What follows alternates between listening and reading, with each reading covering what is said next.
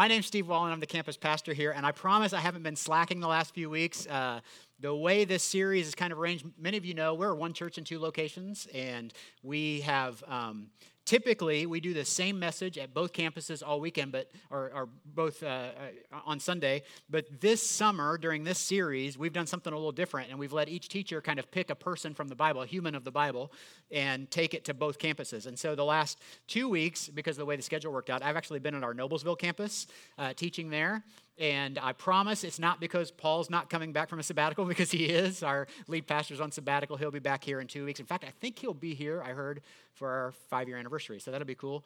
Um, but anyway, I've just had to teach two weeks in Noblesville, and I'm back here, and it's good to be back with you. It's good to see so many of you here uh, that uh, some of ha- we haven't seen for a while. We know a lot of people have been gone all summer, and so welcome back. My name's Steve.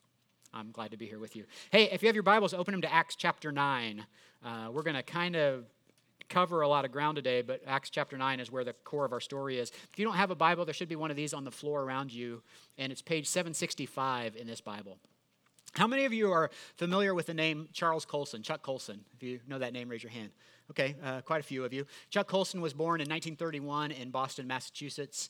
Um, he attended Brown University, good old uh, East Coast liberal arts school, before enrolling in the Marine Corps. And then after he got out of the Marines, he went to George Washington University, got his law degree, started working as a lawyer, and eventually found his way into the law office of Massachusetts Senator Leverett Saltonstall. Uh, Senator Saltonstall was uh, one of the two senators from Massachusetts. Colson worked for him for a while. Um, and there he got to meet a man who was then the vice president of the United States, a man by the name of Richard Nixon. Uh, Nixon was the vice president under Eisenhower. Uh, Colson got to meet him. He was, he was captivated by Richard Nixon. And then when Nixon ran for president in 1960 against John Kennedy, he lost. And usually, when you lose a presidential election, your career is kind of over. Your career in politics is done. But Colson was convinced that Nixon could still win. And so he actually wrote an article about that. And Richard Nixon was so encouraged by this article that Chuck Colson wrote, he invited him to come out and meet with him. And then he invited him to join his campaign staff in 1968 when he ran for reelection. And Nixon won, obviously, and became president of the United States. And while working for the president, Chuck Colson gained a reputation as the guy who, um, the guy who would do things that others weren't willing to do, if you know what I mean. Uh, some people called him a loose cannon but many on the staff called him the hatchet man for the president. In fact, Colson himself once said in a staff meeting, I would walk over my own grandmother in order to win this election. That's the kind of guy we're talking about here, okay? Uh, but then Watergate happened. Some guys with uh, ties to the president broke into the Democratic headquarters uh, at the Watergate Hotel in Washington, D.C. They were accused of and eventually convicted of um, stealing some records, doing some things that would help them uh, win the election. And while Colson wasn't a part of that group that did that, he did hire all the guys that did. And so he wasn't directly tied, but he was kind of on the periphery. He was, uh, he was uh, uh encapsulated in that group. And so, but then something else happened. While Watergate was going on, something else was happening in Colson's life. He started meeting with this guy named Tom Phillips. Uh, Phillips was the CEO of Raytheon. Raytheon's a big defense contractor, does a lot of government work. And Tom Phillips wasn't talking to him about defense contracts, although he could have been. He was talking to him about this book that he was reading called The Case for Christ. And Tom Phillips started sharing quotes from this book, The Case for Christ, with Chuck Colson. And Colson was, uh, was uh, really interested in it, and he started reading the book. And through these conversations with Tom Phillips and, converse- and through the book, The Case for Christ, Chuck Colson became a Christian.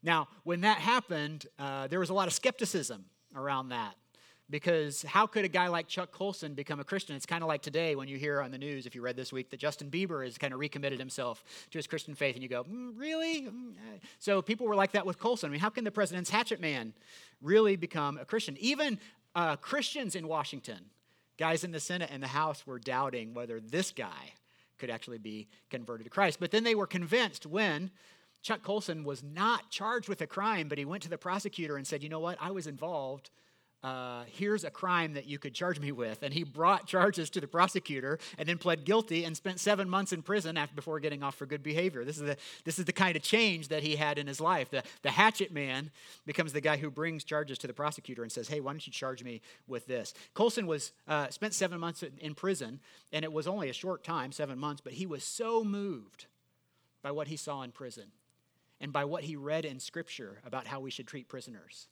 that he dedicated the rest of his life to a ministry he started called Prison Fellowship. It's now the largest prison ministry in the world. Through that ministry, through Prison Fellowship, 26,000 inmates a week now take prison fellowship classes while incarcerated. Uh, over 300,000 children last year whose parents, mothers, or fathers were incarcerated received Christmas gifts through their Angel Tree program. And all this from a man who became famous as the president's hatchet man. Well, Chuck Colson's life bears a, a eerie parallel to the man that I want to talk about today as we're continuing in our series called Humans of the Bible. We're looking at various people from the Bible, Old Testament and New Testament, and, and telling their stories and reminding ourselves that these aren't characters in a book, that they're real people who led real lives. They have real stories, and their stories can relate to our stories. And the, the human of the Bible I want to talk about today is a guy named Paul. Uh, and Paul, uh, we know him also as Saul and we'll talk about that in a little bit. But Paul, his story bears a remarkable resemblance to Chuck Colson, even though he predates him by about 2,000 years. Um, and he really started, Paul did, started his career as the hatchet man for the Jewish ruling council. But before we talk about that history, let's talk about why Paul is such an influential figure in our faith. He uh, was a prolific church planter planted several churches around Europe and Asia Minor. In fact, as far as we can tell, he was the most prolific church planter outside of Jerusalem. What was happening is that there are a lot of a lot of the apostles in this era right after Jesus ascended into heaven, an era they call the apostolic era. A lot of the disciples were planting churches in Jerusalem because they were mostly Hebrew uh, or Israelite Israelite believers. Um, but uh, Paul went outside of Jerusalem and started planting churches in the surrounding areas, probably the most prolific church planner from that era. Uh, he also wrote many letters to these churches, which we now have preserved as books in the Bible. In fact, there's about half of the New Testament that is um, attributed to Paul's authorship 13 of the 27 books in the New Testament uh, Romans, 1st and 2nd Corinthians, Galatians, Ephesians, Philippians, Colossians, 1st and 2nd Thessalonians, 1st and 2nd Timothy, Titus, and Philemon, all attributed to Paul's authorship. And, in fact, because of that, much of our theology that we have today, what we believe and think about salvation and transformation and justification and church government and church discipline and spiritual gifts, a lot of that comes from Paul's writings. A lot of it comes from the Apostle Paul. In fact, he's uh, so influential, he's sometimes called the second founder of Christianity with Jesus being the first. Pretty high praise, right? This is a guy who started his life as a hatchet man for the Jewish ruling council. You may know the man that we know as the Apostle Paul had a pretty rocky start in ministry, pretty rocky start in Scripture. And uh, this is the first place we see Paul. A couple weeks ago, Josh Tandy was here. He talked about Stephen, uh, one of the apostles, Stephen, who uh, was stoned for his faith. He was killed for his faith. And this is the first place we see Saul, man we'll know as Saul of, Saul of Tarsus, that we also know as Paul in Scripture. Uh, we see this in Acts 8 1. It says this And Saul approved of their killing him, uh, of Stephen. That was his, his start. Now, what on earth, I want to ask, what on earth could take a man who started his career as an enemy of Christians and turn him into the, one of the most influential Christians in history? What on earth could do that? I would argue nothing on earth could do that. But something did. And so let's start Saul's story near the beginning and see what happens. Acts 9, verse 1 says this Meanwhile, Saul was still breathing out murderous threats against the Lord's disciples. That is an inauspicious start for someone who's going to become a Christian. In fact, maybe that's your story, or maybe you've, you've had that in your background that I, I hated Christians. I didn't believe in, uh, that's part of my story. Some of you have heard that before, but that's not a great place to start. But that's, that's Paul's story. That's who he is. He was breathing out murderous disciples. He went to the high priest and asked him for letters to the synagogues in Damascus so that if he found any there who belonged to the way, uh, whether men or women, he might take them as prisoners to Jerusalem. Now, just a little background on this Damascus is about 130 miles from where uh, Saul lived in Jerusalem. Even today, it's about a five hour car ride if you were to drive from Jerusalem to Damascus, which you wouldn't want to do because it's in Syria, and Syria is in a civil war. I don't know if you watch the news, but you probably don't want to make that drive, and I don't think they'd welcome anybody from Israel uh, coming that way. But if you could, if you could do all that, it's still five hours by car. So by foot, it's quite a long adventure, right? And so, why is Saul doing this? Well, he's to go find people who belong to the way. They weren't called Christians at the time. people who followed Jesus were known as the way. And it's because Jesus was so well known for saying, "I am the way and the true and the life, uh, the truth and the life." And so that's what they called people who followed Jesus. They were the way. And what was happening was that, that this, this movement started in Jerusalem, but people in Jerusalem were being persecuted. The church was being persecuted, so people started to flee. You know, when things like the stoning of Stephen happened, people start to flee outside uh, Jerusalem and go to the surrounding areas, and people were going to Damascus. And, and, and Saul said, It's not enough that we get rid of all the Christians here. We don't want this thing to spread. It's kind of like a disease. So he decides on his own, he takes the initiative and he goes to the high priest and says, I want to go to Damascus and stomp this thing out. If there are people who have left here and gone to Damascus, this is the zeal that Saul had for getting rid of the Christians. All right? And, and so what's going to happen is this zeal is going to serve him well when he becomes a Christian. All right? So let's go on. Verse 3. As he neared Damascus on his journey, this is a pivotal moment in, in Paul's life, the pivotal moment in Paul's life. As he neared Damascus on his journey, suddenly a light from heaven flashed around him. He fell to the ground and heard a voice say to him, Saul, Saul, why do you persecute me? Who are you, Lord? Saul asked. Now I want you to notice that Saul doesn't know who's speaking to him, but he knows he's Lord. That's what he calls him. He calls him Lord, and that's with a capital L, so it's not like just somebody who's in charge. It is somebody who is large and in charge. It's the man. He knows he's talking to the man. And he says, Who are you, Lord? I am Jesus, uh, whom you are persecuting, he replied. Now, Saul probably would have argued with Jesus I'm not persecuting you, I'm persecuting your followers. But Jesus says, You mess with them, you mess with me. And still today, Jesus says, You mess with them, you mess with my people, you mess with me. You know, Jesus is on their side. All right? And so he says, he says, You're persecuting me. Now get up and go into the city, and you will be told what you must do. The men traveling with Saul stood there speechless. They had heard the sound, but did not see anyone. And Saul got up from the ground, but when he opened his eyes, he could see nothing. So they led him by the hand into Damascus. Now I want you to see something that's really critical here. Notice the obedience in Saul. He's just met Jesus, he's just encountered Jesus, and yet he's willing to obey. And this is really critical. Um, Paul could have chosen to run away. And in fact, many of us would. When something like this happens, when uh, something happens, uh, he's blinded you know, when something happens to us and we don't understand why it happens, our circumstances change, something bad happens to us, isn't our propensity sometimes to run from God? Like we go hide, we stay away from church, we don't read His Word, we, we don't pray, we stop praying because things aren't good in our lives, and so God must not be present. So why would we worship Him? Why would we read His Word? Why would we pray to Him? Let's just run away. Why would we go to church? We're not living in a way that shows that we're Christians, so why would I come to church? I'm just going to run the other way. Don't we do that so often? But look what Paul did. He obeyed. It drove him to obedience. And what we're going to see is time and time again, whenever Paul encounters trouble, it drives him closer to God, not further away. Now, this isn't the only time this happened. This is uh, something that's so important for us to see in Paul is the same hard-headedness that caused him to be a persecutor of Christians, that God's going to use that in an incredible way um, once he becomes a Christian. The same thing that God's going to use to make him so influential in the church. Now, Paul faced an awful lot of hardship in his life, but none of it came before he became a Christian. And this is important to understand for us today, too, because sometimes we think that if we start to follow Jesus, our life's going to be better, it's going to be easier, it's going to be more fun, uh, we're not going to face as many problems. But Paul never faced problems until he encountered Jesus. Oh, thanks for the encouragement, Steve. That's great. Yeah.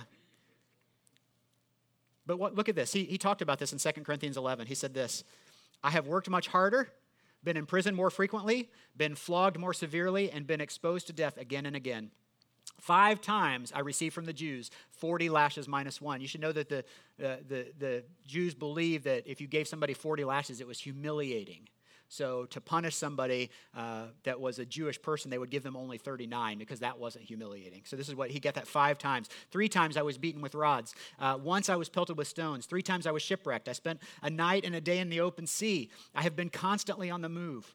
I've been in danger from rivers, in danger from bandits, in danger from my fellow Jews, in danger from Gentiles, in danger in the city, in danger in the country, in danger at sea, and in danger from false believers. I have labored and toiled and have often gone without sleep. I have known hunger and thirst and have often gone without food. I have been cold and naked. Besides everything else, I face daily the pressure of my concern for all the churches. Who is weak and I do not feel weak? Who is led into sin and I do not inwardly burn? That life is not the kind of life that we generally pursue. But that was Paul's lot that he was given when he became a follower of Jesus. Now, I think this is uh, really critical to understand because I've heard it said, uh, I've heard this phrase, maybe you've heard this if you've been around church for a while. The safest place to be is where? Inside the will of God. Have you heard that? Safest place to be is inside of the will of God. And I got to tell you that if anybody was inside the will of God outside of Jesus, it was Paul when he's doing all this ministry. And I think for your eternity, that's absolutely true. The safest place to be is inside the will of God. And God's not going to let you down. He's not going to desert you. He's not going to abandon you. But that does not mean we won't face hardship. And Paul faced that again and again and again. If anybody was inside the will of God, it was Paul. But look at what he had to, he had to bear. And none of that happened until he became an, a Christian. But I'm just being honest with you, okay? Even with Jesus, life isn't always a bed of roses. In Paul's case, though, you need to see that every one of these encounters that he had drove him closer to Christ, not further away. It drove him to God. Uh, isn't it more likely for a lot of us that when times get tough, we run away? But Paul ran to God. And then look what else happened to Paul. I love this. I love this. And uh, if you go down just a few verses, 2 Corinthians 11 32, in Damascus, the governor under King Aretas had the city of the Damascenes guarded in order to arrest me, but I was lowered in a basket from the window in a wall and slipped through his hands. He's like Jason Bourne. He's like, everybody in the city is looking for this guy. And what happens? He somehow befriends somebody who's got a house on the wall. He goes up in their house, slips out the window, gets them to lower them down in a basket. Man, I want that to be part of my story someday. Now, something we need to think about um, Paul, in his early years, he was convinced that what he was doing, when he was persecuting Christians, when he was approving of their killing, that, that he was doing that for God. He was doing that as a favor for God, on behalf of God. He's chasing these guys down, trying to keep the way from spreading. Like, I'm doing this for you, Lord. But then once he's corrected, right, once he's confronted with Jesus, something changes in his life. Once he's, once he's confronted that that's not the right way to go, what happens? Paul turns around and walks the other way. It's a very visual represent, representation of the word repentance. When we talk about repent, repent means to turn around. So Paul's walking this way, and Jesus confronts him. What's he do? He turns around and goes back the other way. He walks back to a new life, right? And so um, I've heard it said that an encounter like Jesus is a bit like an encounter with a dump truck. Now, I'll tell you what I mean by that. Let's just say that Danielle's up here giving the announcements, and she's um, furiously scanning the room to see where I am because she doesn't see me, and she's nervous that she's going to have to preach the sermon, uh, which she could do because my notes are right here. She could do that, but she, that's not her thing, right? And so she's scanning the room, and uh, she says something about the offering, and you guys start clapping. And right as you start clapping, I burst in through those back doors, and I run up to the stage. I'm completely out of breath, and I'm like, okay, just give me a minute. I got to tell you what happened. So I was on my way here, and I was coming down 31 and I got a flat tire. And so I got out of my car, I got my spare, I got my jack, I jacked the car up, and I took the old tire off, and then um, I got my spare out, and it rolled away from me, and it rolled out into the street onto 31. And I went to go get it, and I picked up my spare, and I looked up, and there was a dump truck barreling at me at 60 miles an hour, and it ran me over. And I got up, and I put my spare tire on my car, and I drove the rest of the way to work. What are you going to think? You're going to think, the guy's crazy, right? Or he's lying to us. Why? Because you can't have an encounter with a dump truck and not be changed.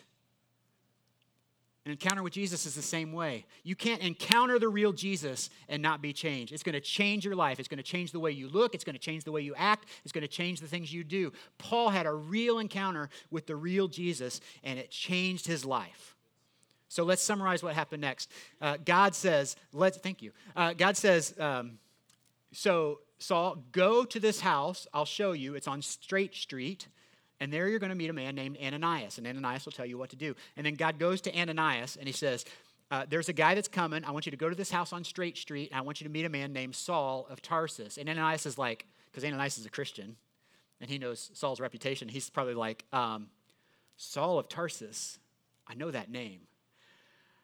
I don't think I need to go find him. I think he's coming looking for me. But God says, no, he's going to be my chosen instrument to take the gospel to the Gentiles. And so Ananias goes to the house on Straight Street to meet Saul. And Saul gets there, and uh, they get together. Ananias lays hands on him, and Saul is healed. The Bible says that scales fall off his eyes. He's able to see. He gets something to eat because, you know, you're not you when you're hungry. And, um, and, then, he, and then he gets baptized. And then here's what happens next, verse 19. Saul spent several days with the disciples in Damascus. At once he began to preach in the synagogues that Jesus is the Son of God. When did he begin to preach? At once he began to preach in the synagogues. He was baptized and he began to preach. He was baptized and he began to preach. Time after time, we see in Scripture that your baptism is the start of your ministry. Like we see that with Saul here. He was baptized and then it, at once he began to preach. We see that with Jesus. We'll talk about that in a couple weeks. Jesus was baptized and it started his ministry time after time. We see some, some of us, sometimes we wait so long for baptism. I want to wait till I'm ready. I want to wait, and make sure that my life's really changed. I want to make sure that something's really, it's really taking, like it's really happening.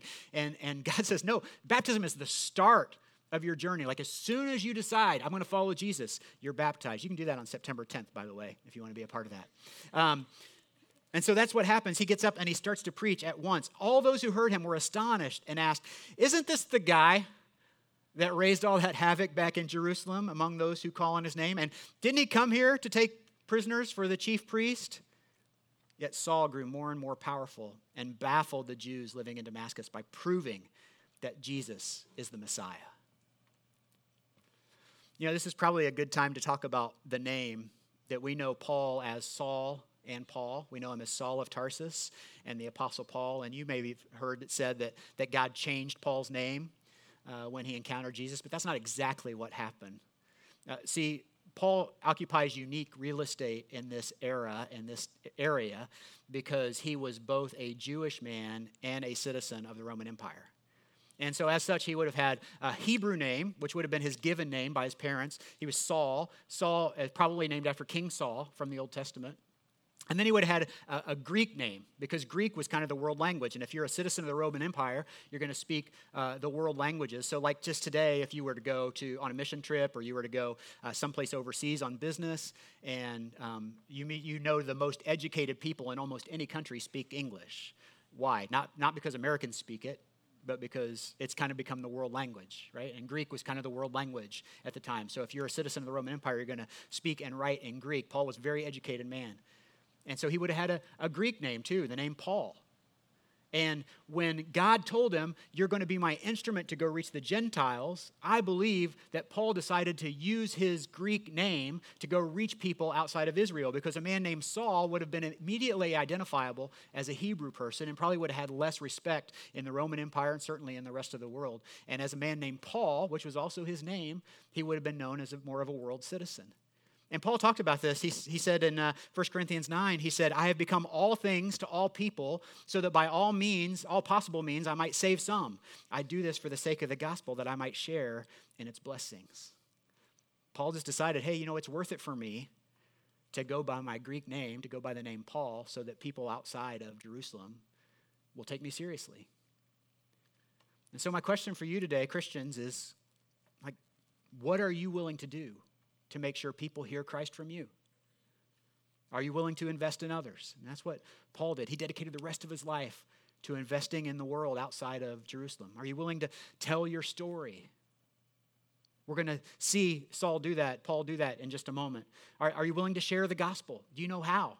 I mean, every letter Paul wrote, we see him sharing the gospel of Jesus. Are, are you willing to change your priorities? You know, if you have that encounter with a dump truck, your priorities are going to change. That's what we see with Paul. Are you willing to change how you spend your money? Are you willing to face persecution? That's what his price was. Ours is more like people might make fun of us. That's our persecution in today's society. But you know what? In 100 years from now, it's not, we're not going to care what people think. I firmly believe that someday when we come face to face with Jesus, and by the way, you do know that someday you'll come face to face with Jesus. Whether you're a believer or not a believer. We're going to come face to face with Jesus, and I think we're going to have to answer for our lives. And one of the questions that he's going to ask is, What did you do to help others come to know me? And some of you are going to have really great long stories, and it's going to take you a long time, and you're going to have all this face time with Jesus talking about the great things that you got to see in your life. And some of us um, may get a little nervous about that question. And so Paul became all things to all people, so that by any means necessary, some could be saved from destruction. Let's look at how he does this. I want to learn from this because um, Paul uses a couple things that maybe we don't always use.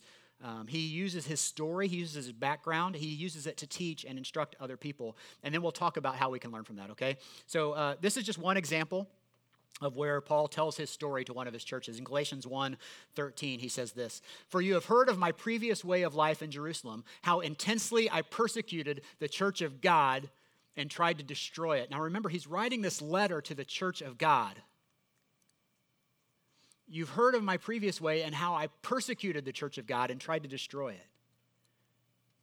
I was advancing in Judaism beyond many of my own age uh, among my people and was extremely zealous for the traditions of my father. So Paul's saying, hey, you've probably heard that I used to persecute people like you. I, now, we only see this written, but we know from his letters that Paul had a great sense of humor.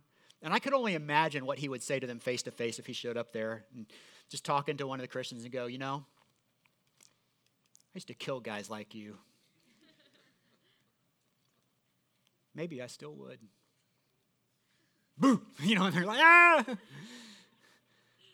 Could just imagine. That's what he's saying. He's saying, hey, this is the person I used to be. He's not ashamed of his past. I mean, he's probably not proud of the person he once was, but he knows it's part of his story. And for some of us, our past is part of our story. We can't change our past. All right, I, I, see way too many people spending way too much time trying to change the past, trying to rewrite the past. You can't change your past. You can change your future, but you can't change your past. Now, your past doesn't have to define you, it doesn't have any say about where you're going in the future. Your past is behind you, but you can use that story to tell your story. He, he, Paul's not ashamed of it, you know? So he reminds them what he was like, but then he's not boasting about how he's changed right? He's not to he's not to talk about how he's changed. He, he knows what happened to cause his transformation. He says a couple of verses before that in galatians 1.11 i want you to know brothers and sisters the gospel i preach is not of human origin. I didn't receive it from any man nor was i taught it. Rather i received it by revelation from jesus christ. He says i received the gospel from christ and that's what changed me.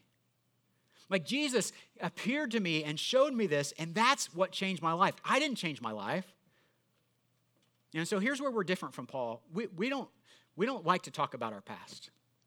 Um, maybe we're ashamed of who we were. Uh, maybe we think it takes away credibility. Like if the Christians knew who I used to be, why would they listen to me? Because I used to do things that I'm not really proud of. Uh, maybe we think it, it, takes away credibility from us. Um, honestly, maybe we're afraid that we're still a little bit like that. Like that if I talk about it, that people are going to know what I still struggle with.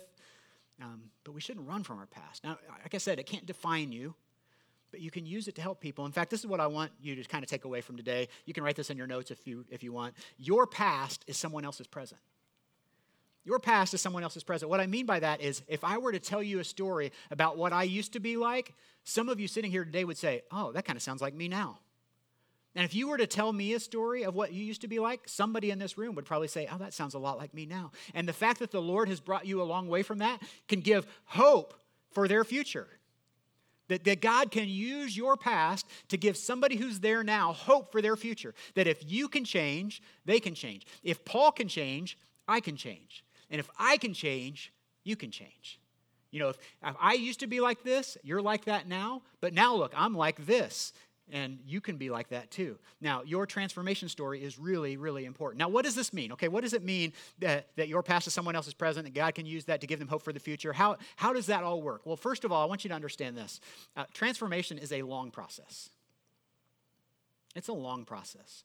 When we encounter Christ for the first time, there are things in us that change immediately, but then there's this whole process where God uses the Holy Spirit, He uses uh, obedience, He uses His Word, He uses our life circumstances, and He uses other people to help change us and mold us to shape us into the form of Christ. It happens over time, not all at once. It's a process uh, the Bible calls sanctification. That's a long word that we only hear in church, right? But what it means is that we are being changed. We are being molded from the inside out, being made into the image of Jesus. And uh, it will never be finished this side of heaven.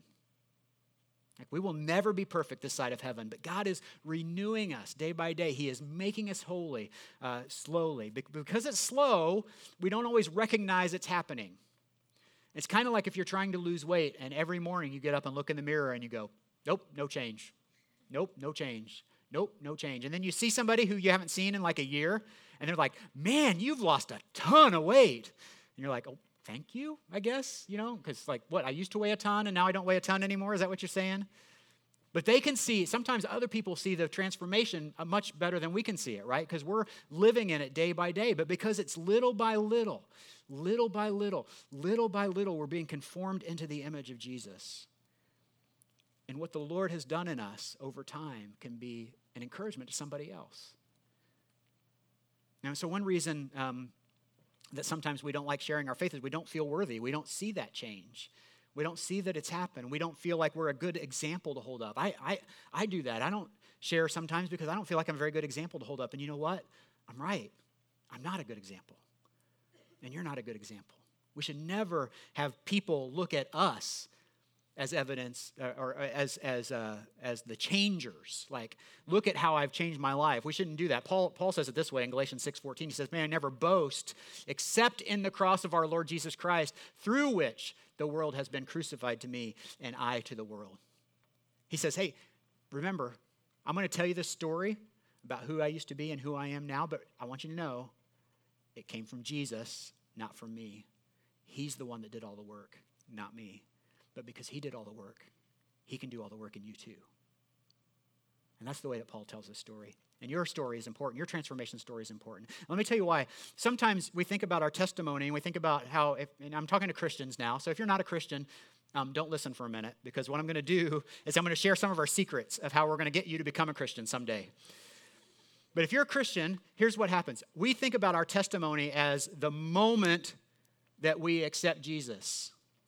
On August 6th, 1993, I sat in a church and I heard this preacher preach on, and my life was different after that. And I, some of you have that kind of story.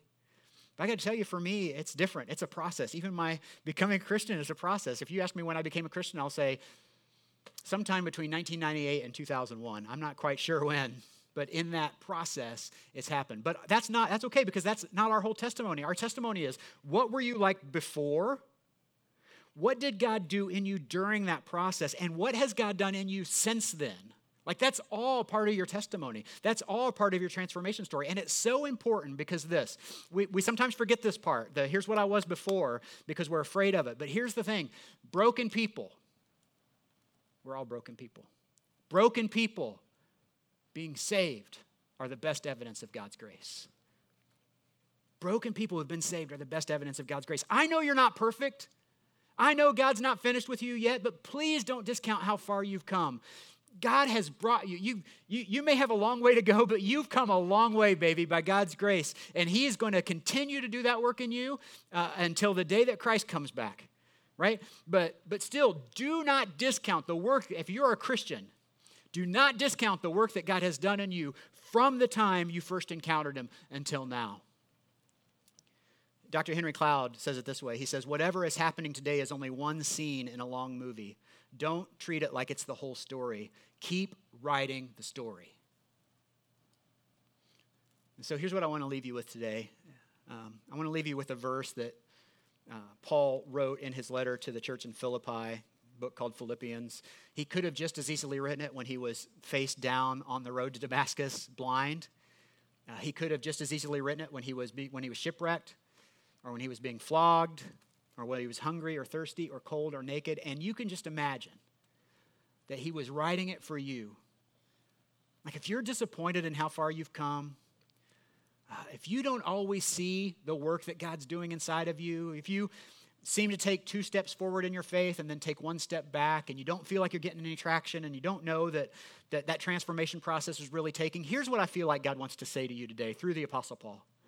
Philippians 1 6, he says this being confident of this, that he who began a good work in you will carry it on to completion until the day of Christ Jesus. In other words, Paul's saying, God is the one that began this work. And God is faithful, and He's going to continue it until you're done.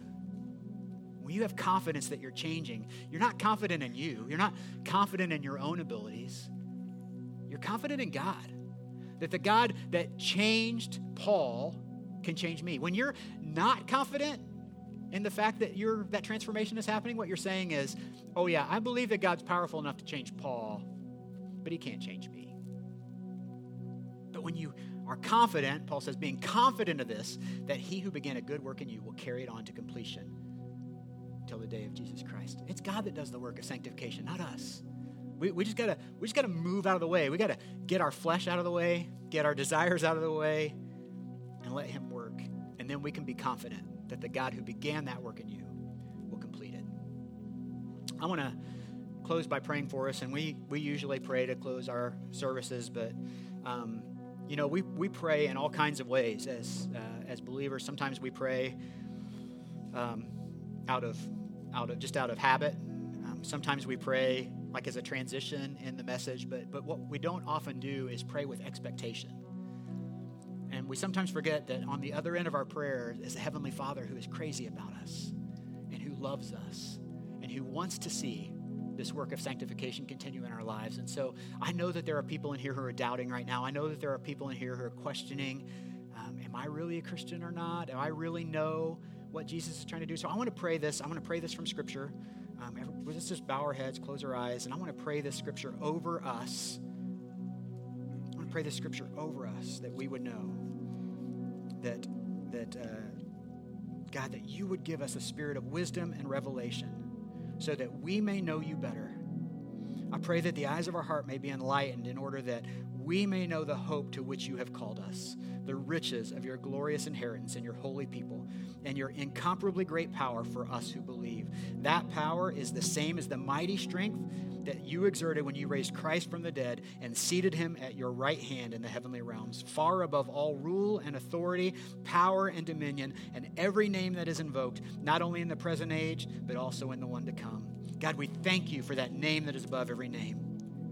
We thank you for your Holy Spirit who raised him from the dead and who works in us to this day. God, we pray that you would be faithful, as your word says, to continue that transformation process and that we could continue to use our story, the story that, of what you've done in us, to help others find their way back to you. God, I pray these things in the name of Jesus.